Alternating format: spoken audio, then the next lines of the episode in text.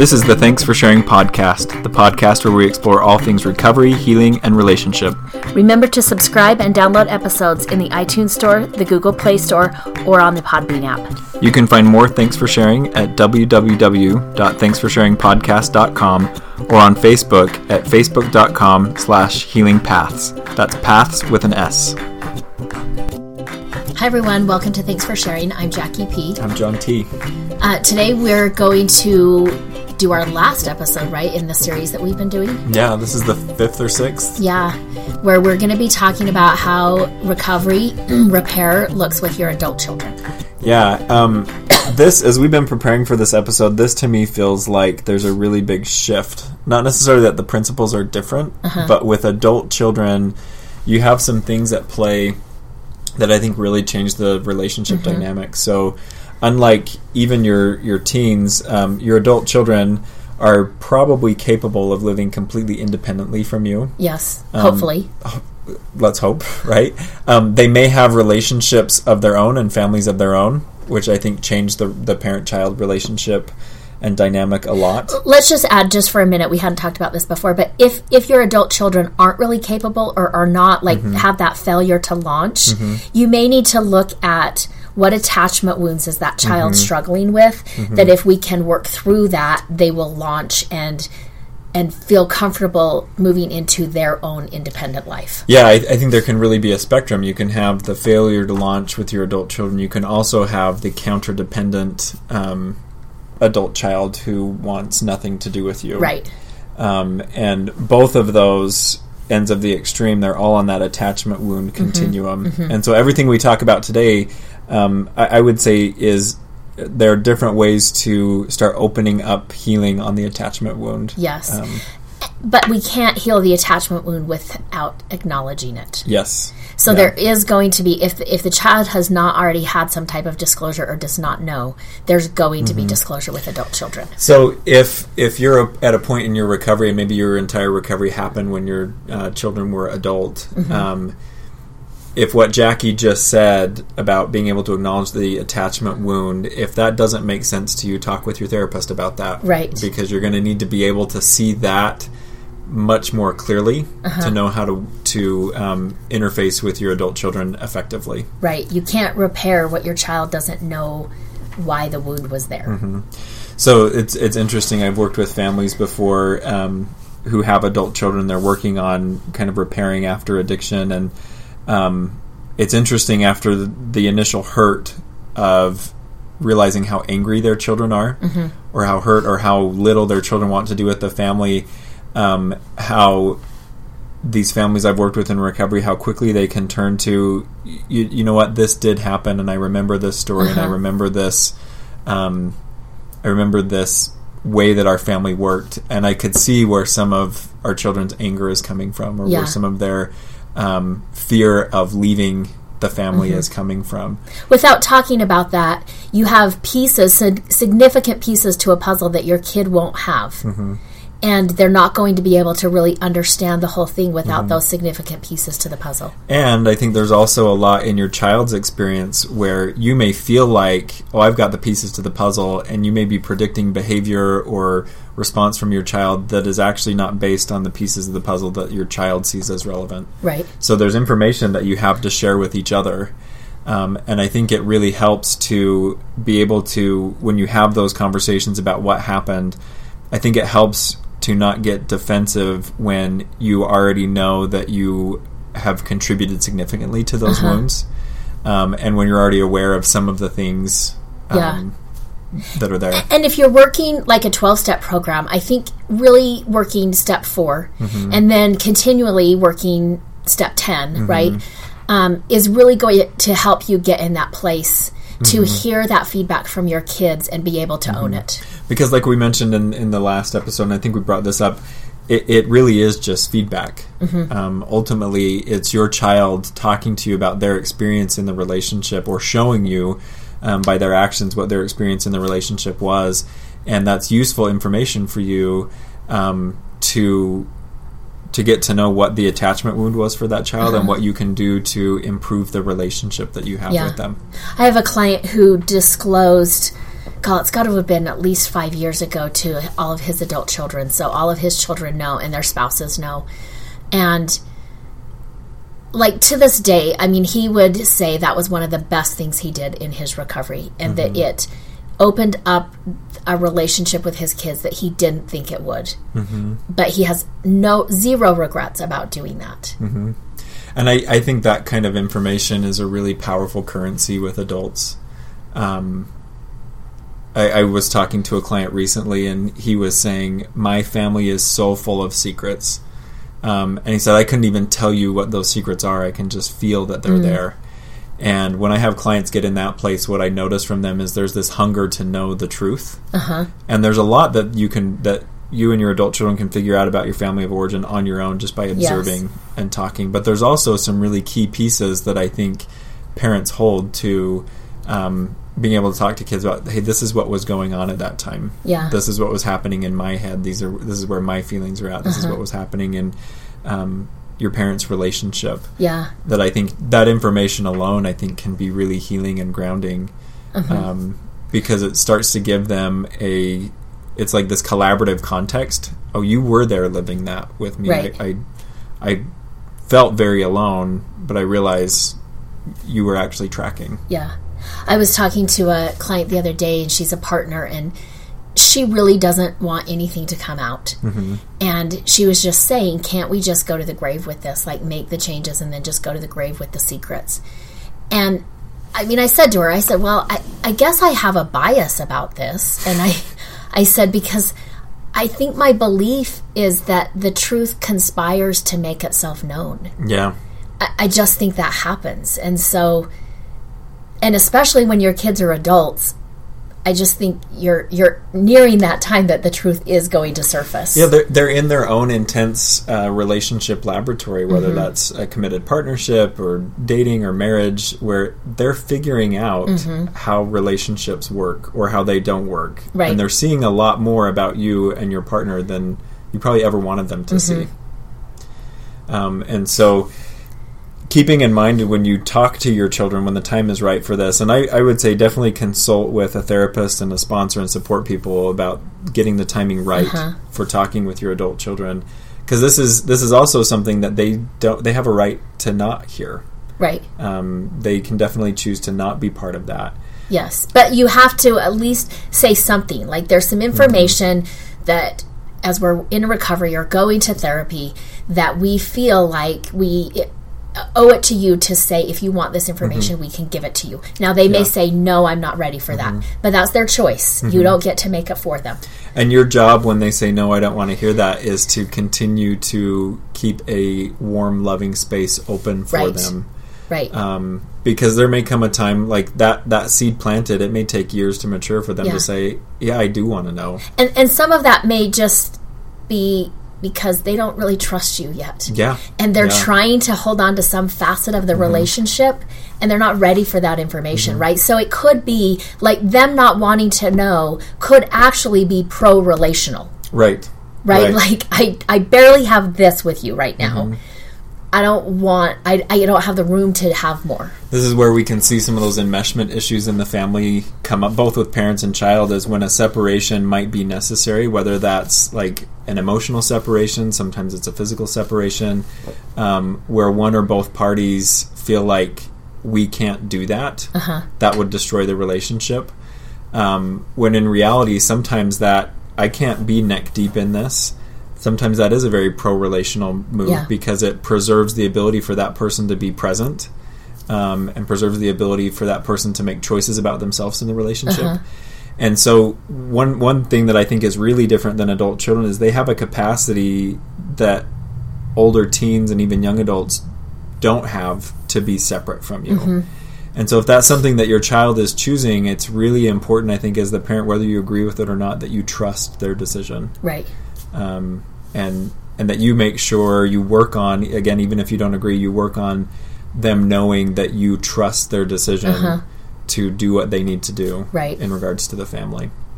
Um, so when these conversations do start, be prepared. Your children may have long-standing resentments and anger yep um, about what happened or what didn't happen. I, I have to say, you know, and this is just conjecture for me because both of my parents are deceased, and and so I'm never going to know this. But you have said you've had great conversations. I some of the best conversations I've had with my parents have been since they've died. Um, we can talk about my control over that later. um, but I do think that had my parents, either one of them, been able to acknowledge harms done, like if they had been able to come to me, I still may have had some resentment and had to, to take some time to work through that. But I actually think I always longed for that Yeah. and and so I think regardless of how angry I would have been or hurt or even just kind of dismiss, I probably would have been dismissive um, and kind of rude to them. And but I think underneath that, my heart would have softened just a little bit. Well, and, and that's part like on that surface, uh, dismissive and, and being rude. I think some of that is that adult ability to articulate the resentment. Mm-hmm. Um, kids are in a position that when their parents approach them with anything that looks like caring, kids aren't always in a position to be able to reject that. Right. Um, and I, I do think it goes a long way, even if it doesn't feel like your child is receptive. Like you said, there can be some softening underneath, Uh-huh. and sometimes that takes years Yeah. for the child to become open enough and trusting enough To let you know they softened. hmm Yeah, and there can be like what what you described there. Um, you know, if we're looking at it from a functional adult model, we could look at that and we could say, well, you know, functional adults realize when people are sincere and trying, and they give them a chance. Uh-huh. But your children will always be your children, Right. and in some aspect, they're always going to react in that way. So Uh-huh. then, don't be surprised if you see something that looks like a tantrum. If you see something that looks like sulking, if you Yeah. see some eye rolling and it's like, Ugh, you guys are ridiculous Yeah. um, because this person has a long history of relying on you for everything Mm-hmm. or learning that they couldn't rely on you for Yeah. anything. One of the things I'm noticing because I have some adult children now, uh, three of my kids, young adults, but still they're they like to know that they're adults, and they have this. I, I, I don't know if it's just developmental, but they start. I, and I remember doing this with my mom, although she couldn't tolerate it, and so we couldn't do it. Mm-hmm. But they they tell these childhood stories right in the way that they remember them, mm-hmm. which I have to say. I think as a kid, when I was retelling these, I was much more accurate than my kids are. I'm, I'm guessing these stories don't cast you in a real flattering light all no, the time. and some of the times I'm just like, whatever, right? And they make fun of me, and I'll laugh with them. I, I mean, I did correct one the other day just because they were talking about. Um, they were like, "Remember how you would feed us like sprout sandwiches?" And I was like, "I never." I never fed you sprout sandwiches. And they were like, Yes, you did. like alfalfa sprouts? Yes. And I said, okay, here's the deal. I sometimes like alfalfa sprouts instead of lettuce on my sandwiches. Right. I think it's good. And so I put alfalfa sprouts on your sandwich. I didn't like, here's two pieces of bread, alfalfa, here you go. Like, there were other things to the sandwich. And they did acknowledge, like, maybe that's true. No, it was just grass and we bread. just remembered. And they were like and my one daughter was like remember i used to always say to you why do you always put weeds and stuff in our food? Not realizing that you know it wasn't weeds. So i did correct that one. But a lot of them i just let go. And i you know will say to my spouse sometimes like i don't know their favorite pastime is like making fun of me right now I I think it's some of that. Um, I think it's some of that continued separation from teenagehood, though. Mm-hmm. Even goes into adulthood. Like, n- not that we have to see our parents in this derisive way, but I think in order to step into our own adulthood, we have to take our parents' adulthood less seriously, uh-huh and we have to see them more as as human. yeah Um, otherwise, we have this standard that we can never attain, right And so, yeah, I think there is some like chipping away Yes. at the statue of mom and dad in and and letting them do it on their time frame right? Uh-huh. uh, like probably a year ago one of my kids came to me and they were like i can't i can't put this memory together. And they were like remember how like diane and tristan they were our neighbors? They used to come over here all the time. And i was like yeah. And they were like like how were they always over here and you were there because they were like i remember you always made us like our favorite grilled cheese sandwich cut into boats and they were like but you were always at work so how come they were all like when did this happen And I said, Oh, well, during that time, I only worked one day a week. And so Mm-hmm. I actually was watching them while their mom worked. Mm-hmm. And they were just like, You only worked one day a week then? And I was like, Yeah. And that's why they were at our house four Yeah. days. And they were just like, Oh. So I was like, Yeah, that picture of me always being at work, not t- totally accurate, right? Well, and there there will be some of this as you share um, as you share information that is not self-serving, which I think can be the tendency, especially when there's there's heartache with your adult children. But when you share accurate information, maybe for the first time in their life, they have an opportunity to get a clear picture of you as a person, not through the lens of your spouse, Right. not through the lens of their siblings, but those one-on-one Right. interactions. Um, and, and that being able to say, actually, this is what was going on in my Yeah. life. And I thought that was great because she approached me like, Mm-hmm. I can't quite fit these two things together. So when did this happen? And I, you know, it was during the summertime too. So they were at our house a lot. Yeah. um So I was just like, oh yeah, let me correct that for you because Mm-hmm. you're open to me correcting and giving you some information. and and I think that um, that openness to you know what you called correction or giving some information, um, I think that's built on a, fo- a solid foundation of listening. To all the times they make fun of me. Right, right. So they're Right. with with your adult children as you're in recovery. It's not going to start with "Let me set the story straight with you." It's going to be something more like, um, "I would like to hear the grievances and resentments you have." Yes. and we build that foundation first because um, I think the trust is a lot deeper in knowing that you can listen to the hard stuff, and they may be open to some of your influence after that. Yes. Um, I have a client who sometimes will say to me, um, and he's working on some mom issues, and he'll say, Do your kids just think that, like, they're so lucky to have the mom that they do? And I'm like, "N- No, no. And he's like, They don't, like, I would love to have a mom like you. And he's like, And they don't, I'm like, I I mean, I think they're fine with me being their mom, right? But I, yeah, if you were to talk to them, they'd be like, mm, "We have some stories for you." nobody's disavowed our relationship Right. yet. Um, yeah, so th- this really, I think, especially in adulthood, this kind of stuff, this kind of repair.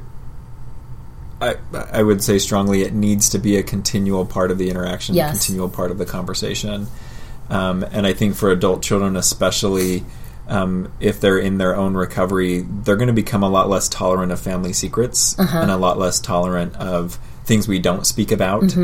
Um, so you and if you you have a partner who's engaged in this process, need to become very open to this storyline coming up whenever and wherever. And I would add to that, they're going to be less tolerant whether you're aware of it or not, Yeah. or even how much they're aware of it. They're, but they're going to be less tolerant of the enmeshment Yeah. or the disengagement, whichever it was. They're going to be less tolerant of that because they can be. Yeah, yeah. Um, I have a good friend who said to me recently, you know, it's really hard to take crap when you're in a position of power. Um, and I, I think that's part of what really changes in relationships for um, children and their parents as children enter adulthood. They have power. Um, and it doesn't necessarily have to be a, like, well, I'm the sheriff in town and I'm not taking this. But when we're when we have less dependency on another person, it's a lot easier to call them out on their stuff. Right. It's a lot easier to say, I'm not putting up with that. Um, and I, I think that's a part of a um, any functional relationship, even in marriages. When when Jackie and I will do marriage therapy, we're always looking at the power dynamic in the coupleship because there are certain protests and issues that can't be brought up if there's a power differential. There's certain crap that has to be taken Right. when somebody's alpha and somebody's beta. Um, so as, as your children blossom more into adulthood, they will be less tolerant of the willful um, negligence Right. on your part. Yes. They also may be a lot more understanding of the um, the character weaknesses and the foibles. Uh-huh. Um, but I, I think again that all depends on how you address the really direct stuff with them. Yes. Yeah.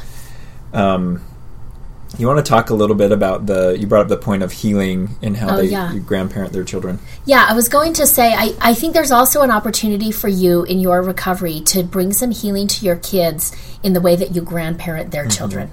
And, and I think there probably needs to be a discussion around this because otherwise your kid may be like, you're a way better grandparent than you ever were a parent. Yeah. And you have to say, yeah, Yep. I'm in a position to do that now. and because I want to do that, I, I want to love your children and thereby love you mm-hmm. um, in that way that I can now that I'm in recovery and healing. And I think that can be incredibly healing for mm-hmm. kids to see you really show up, not in enmeshed ways mm-hmm. for their grandkid for their children, right? But to really be an engaged grandparent. You know, I can I can really second that. Even though I haven't had um, a lot of the conversations with my parents about those repairs, but I, I can say it really has been healing to see the vast majority of the time that they spend with my children is very loving and very attentive and very playful. And one of the things that I've noticed that that is helping me with is, um, you know, I, I know that that wasn't the narrative that was happening when I was a kid, and it shouldn't be. But it helps me remember that these are good, loving people, Yeah. um, and that they they can give that love very freely and really effectively. Um, and I think there's been a lot of healing for me in watching that because it shows me a different possibility with them Yeah. um, than the one that I left childhood with. Yeah. And and for me that was a sore spot with both of my parents. Um, they they did grandparenting at least to my kids the way they did parenting. Now they had, you know, my mom had a favorite son and daughter, and the way she grandparented this those kids, everyone knew who the favorites were. But they inherited the favorite Right? status. um, and and so some of that wounding continued. But I know, um, like my younger brother, my youngest sibling is a brother, and we're I don't know the math. There's quite a few years, right? I remember I was going to college the year that he started kindergarten. So there's a lot of years between us, right? And when you live away like I did, and I mean, even out of the state, um, like I didn't know his friends. Like, really? I mean, he'll talk about them now. I don't know these people. I probably have never even seen them. There was just a whole lot of his life that I was completely absent for, and vice versa, right? Part of my life that he wasn't born for or just was too young for. And so, in that way, we really didn't know each other. Um, but he's told me before he has three kids now. And you know because his kids on this side of the family don't have grandparents um, in many ways that's a role that they know that i'm their aunt. Um, but in many ways i've played also kind of the pseudo grandma for them. And he said like it's been so healing for me and, and allowed me to create a closeness with you just seeing me connect with his children. Um, and to see you know just kind of that relationship blossom. Yeah. and and i think it has created some closeness between us and some shared experiences and and things to you know really talk about and and uh, and get to know each other through. Yeah, I, I would say for me, as I'm listening to um, what we're saying, the theme is emerging that I, I don't know that there's a one correct playbook for how to do this with your children, but intentionality and purposefulness and openness and openness they they really I think set a new trajectory in the relationship that um, I would say many adults are really primed to respond to. yeah They're really looking for that and craving that. yeah and and it'll never be too late for healing Hmm. Hmm. I actually I was um, speaking with a friend a couple weeks ago, and he was telling me about when his uh, mom died, and they had a very fraught relationship um, the whole life. He uh, he ended up kind of cutting mom off for a while, and um, on her deathbed, he uh, went to her and he said, "I would like to share some uh, resentments and appreciations." with you and she said i would like to hear that and he shared resentments and appreciations and she did too and he said it was like you know it was a couple hours at the very end of her life and he said the healing that needed to happen happened there. Oh that's awesome. Um, and so even if it comes down to like the last hours there's Yeah. always time yeah. for healing. For those conversations. Yeah. Um, any thoughts overall on our series on amends to your or repair with your children in recovery? Um, the other thing I would just say, like uh, years ago, a couple years ago, um, the Elements treatment team brought the anonymous people oh yeah to movie theaters, right? And one of the things that I, I mean, it's a great. I think maybe it's still on Netflix. I haven't checked recently, yeah but if you can check it out, it's a great. It, it kind of gives the history of AA in the beginnings, and so it's a great uh, little movie. And um, but one of the t- walkaways that I had with that is um, they talked about that you know while while there is a necessary part to people who are in 12 steps that being anonymous and confidential and and really being careful about that um, for those in your you know 12 step groups but they also said we found that there was this time in which it was so anonymous that nobody knew it was working Yeah. Because Nobody benefited. right your coworkers may see you and they're like wow you've made a lot of changes that's great they have no reason why Yeah. that you know they don't know that you were an addict and you got sober and you got into recovery and Mm-hmm. it changed your life right so there was kind of this push to be like yeah you can't out people in your group but you can out yourself Yeah. and you can't be so anonymous that we're not like giving success stories to people who say, oh, like alcoholics really do get better and live really healthy lives. I, I actually I think that addiction recovery is one of the routes to redemption of humanity. Mm-hmm. Um, and it's I, I think it's yes definitely something to be shared. Yes. and, and passed along. Yeah. And we've said before on the podcast, right? I mean, we we love the 12 steps. We're fans of the smart recovery. Um, we're learning about other like refuge, like we don't care what your road into recovery was or what worked for you, but you had to go through some type of transformation to get in recovery from the way that you were living. Yeah. And that's what needs to be shared. Yeah. And that message needs to go forward so that there can be healing to the people in your life. What you get that healing and, and that that can kind of just go outward and, and create healing. We need that. Yeah. So thanks for listening today. Uh, at the end of this episode, we want to remind you that your story matters. Remember, there's something meaningful in every chapter. Don't wait to share your story until it's finished. You can share your story with us on our Facebook page, Healing Paths Inc., or on our website, www.thanksforsharingpodcast.com. This podcast is solely for the purpose of information and entertainment and does not constitute therapy, nor should it replace competent professional help. At the end of another episode, we want to remind you that nobody has time for perfection. We are pursuing progress. Remember the prayer of the perfectionist Help me remember I can't do it all. Help me to take things one step at a time, and that the only step I need to focus on is the next right step for me. Help me to remember that life is a journey. Help me to be able to separate all that I'm learning from all that I have to do. Help me to remember that I am not alone, that I can ask for help. Help me to, re- to strive for frequent awakenings, not mastery. I am enough. Amen.